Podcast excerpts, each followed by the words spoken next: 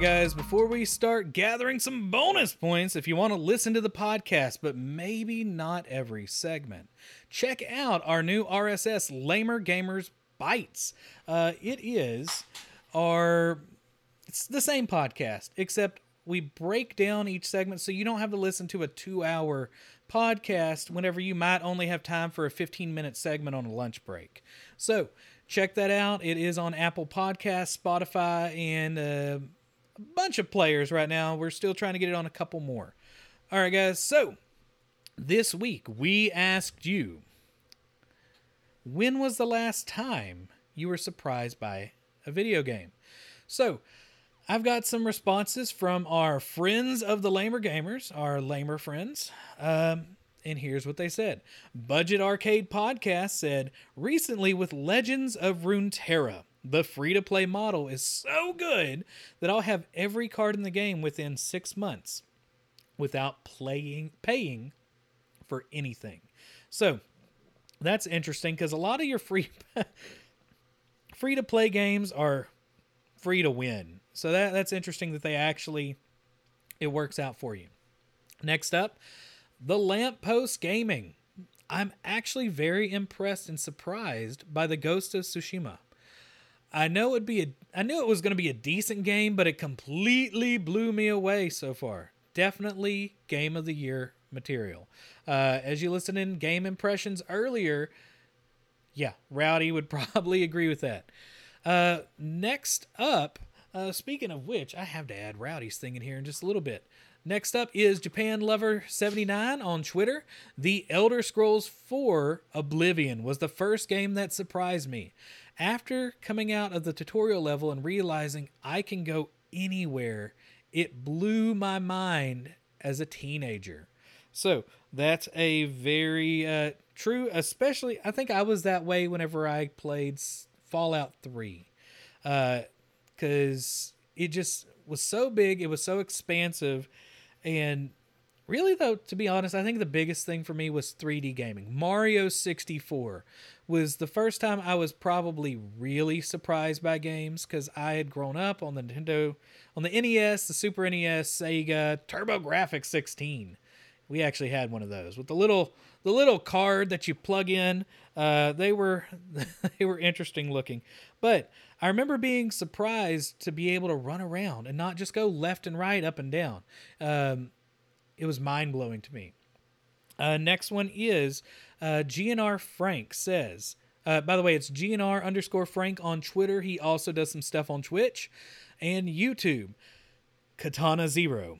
I don't usually play indie games, but this one gave me one heck of a surprise. Very fun, very addictive. Wasn't expecting to love it as much as I did. Nice. I, I don't think I've played Katana Zero, so that's one I'll have to definitely look into. Uh, next up, Lit Gaming Arena podcast community and esports. Literally the other week when I found at Astroneer game, so Astroneer, it's a game that's an indie that I've played on Game Pass, to be fun and addicting as heck after being unimpressed seeing trailers and YouTubers playing early versions of the game.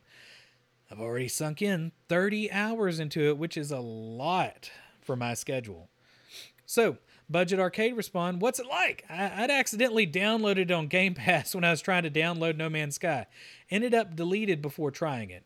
He said, It's like No Man's Sky meets Subnautica. Uh, and I see listening to the podcast right now, Karkashan from Game Witness Discord is saying observation on PC. Now, I haven't played observation. I'm I need to. I downloaded on Game Pass on Xbox, but uh, Karkashan says she was surprised how immersed, and uh, despite playing an AI. Ooh, that's cool. I didn't realize you played as an AI. Uh, so, next up, uh, the underscore Guma says, Recently, I'm surprised how good Origami King actually is. I went in with low expectations, but I'm loving it so far. Now, we talked about this in game impressions where I love everything about the game except battle. And uh, I replied, the charm of the dialogue, art style, presentation, and everything other than battle is inescapable. I just wish battle with scrub baddies was better personally. but I actually enjoy the boss fights. So the the boss fights are good, mind you. But I think a lot of people are dogging on that game so bad um, that they don't really know how good it really is. I mean, it's a good game. Uh, next up is Paranoid Android at Voxel Hero on Twitter. Punch Out.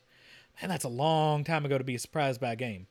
Uh, was a complete blind purchase at the time, and I typically hate boxing games, but that one has the addictive Nintendo magic. Yeah, I I'm I remember that game. That one was fun as a kid. I remember being I remember King Hippo whenever uh just laughing as a little kid because you know it's kind of humor. Whenever his his shorts would fall down, you'd punch the, his belly button. That was hilarious. Uh, now I I actually would like to see a new Punch Out. Now I don't think we would ever see one from Nintendo unless they used motion controls or waggle. To be honest, but I'd still play it. I, I kind of want a good boxing simulator. I don't think that'd be a boxing simulator though. Uh, Drink a beer and play a game podcast responded and said their Splatterhouse LCD handheld is surprisingly good. Now I didn't know that was a thing. You know, it's like one of those old Namco uh, or those old Tiger Electronics LCDs. I guess Namco made some newer ones and it looks pretty cool. Uh, you can see it on the Twitter if you look for the bonus points question. Um, let's see, SMB Flurry uh, on Twitter says this is one of my someday I'd like to own, but only if I can find it at a garage sale or flea market because it costs way too much on eBay kind of items. Yeah, it, apparently uh, the podcast people said they were looking for it for two years before he got his. Oof. Yeah. All right, next up, uh, Jeffrey Morris at the Jeffrey Morris uh, said the ending to Journey to the Savage Planet. I laughed so hard. Uh, he also posted a reaction if you go to our Twitter and look at it, and you can see the end of the game. Um, now, I didn't realize that uh, this game was multiplayer. I'd res- I-, I wanted to finish this game, but uh, I couldn't play it with my wife around. I know she's listening to this right now, but you have to kick chicken aliens for science. And that's not cool, kids. so I had to stop for a little bit. I need to play it again and just mute the chickens somehow because they're just so cute. You just got to punt them. Don't do that. All right. Uh, next up, Midwest Meltdown podcast said uh, they were surprised by The Last of Us 2 and also Red Dead 2, even though you know how it's going to end. Then we had the Heckin' Call podcast. Uh, they were surprised how actually solve the mission your way Dishonored 2 turned out to be, with lots of freedom and creativity. That's Brian at the Heckin' Call podcast. Then Steve from the Heckin' Call says Pokemon uh, B2W2. Now, I might need some help from Karkashan on that. Uh, B2W2. Don't know what that means exactly. Uh, caught me off guard with how genuinely charming it was. Lots of black and white too. Okay, sorry. Pokemon Black and White 2 caught me off guard with how genuinely charming it was. Lots of little touches in the animation and writing left me smiling. All right. Uh, Petri Dish, a science podcast, said um, they were surprised by The Witcher 3. Uh, that they were surprised how polished and fleshed out the game was, including the writing for the several missions. Online tech tips at OTTC, uh, I'm sorry, at OTT underscore AKIC. They have a pretty cool website. Uh, says that they agree on The Witcher 3. Started playing it on PC and Roach handled terribly in autopilot mode and gave the impression the game had janky controls. Immediately turned off. Fast forward to The Switcher. And here we are 100 hours into the game. It's truly a masterpiece on many levels. Now, I'm one of those people that I played Witcher 1, I played Witcher 2, absolutely hated the controls. Like, I just wanted to throw those games out a window. Um, so I was ambivalent to playing uh, Witcher 3. Uh, as Karkashan has uh, eloquently put it, Witcher 1 and Witcher two were just jank.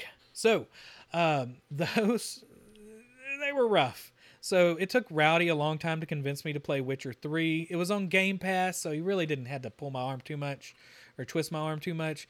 And it's fantastic. Um, it's pretty good. Uh, I agree with you on that one, Karkashan. So, anyway, uh, next up, the Game Looters uh, podcast. The twist and what they do in Persona 5 Royal. Oh my gosh, what a masterpiece of a game. Truly surprised me how I could love a game even more. Awesome, awesome. Uh, I haven't played Persona 5 yet. I'm looking forward to that. Next one is the Basement Surge. Just put actually recently playing through The Last of Us 2. Dot dot dot.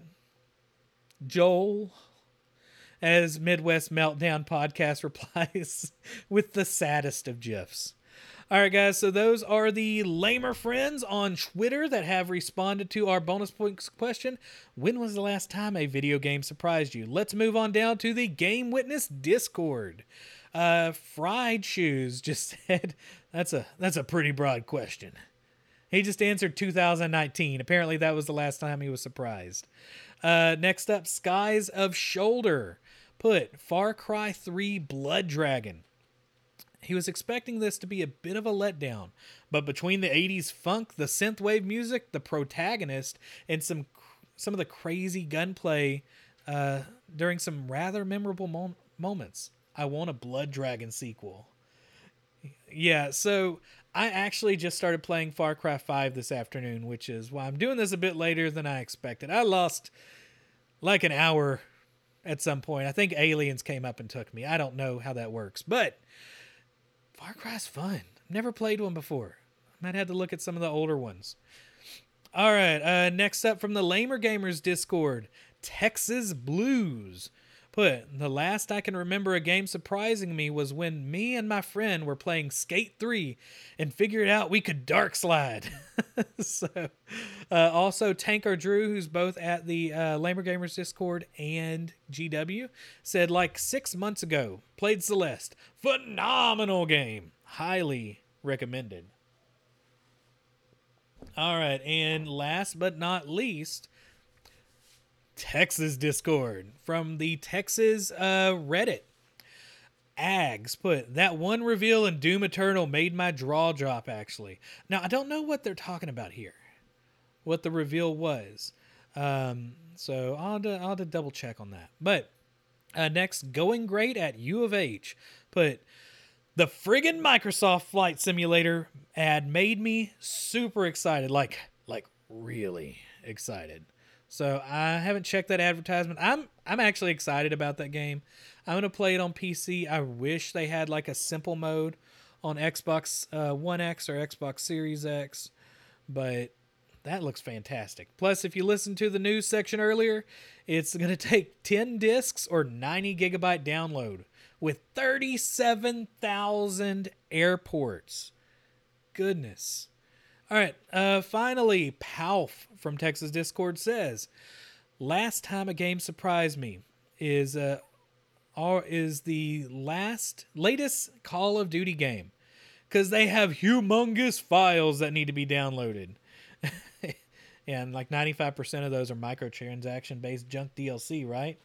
Um, so Palf said that their first video were on the SNES and they were comparative megabytes, not gigabytes. So yeah, size updates on games surprise me. Yeah, I, I can agree with that. I think it's going to be a problem, and we discussed this in a previous episode with the Xbox Series X and especially the PlayStation 5 with its reliance on really forcing the new proprietary uh, solid state drives. You're going to be fighting for that room essentially to store your games. Because there have been games that are like 90 110 gigabytes. You know whenever you have less than a gigabyte of storage it becomes a problem. So uh all right. And our last one is going to be mr rowdy 5000 he says bionic commando from 2009 it was such rowdy's eloquent way of rating games is turd or not turd.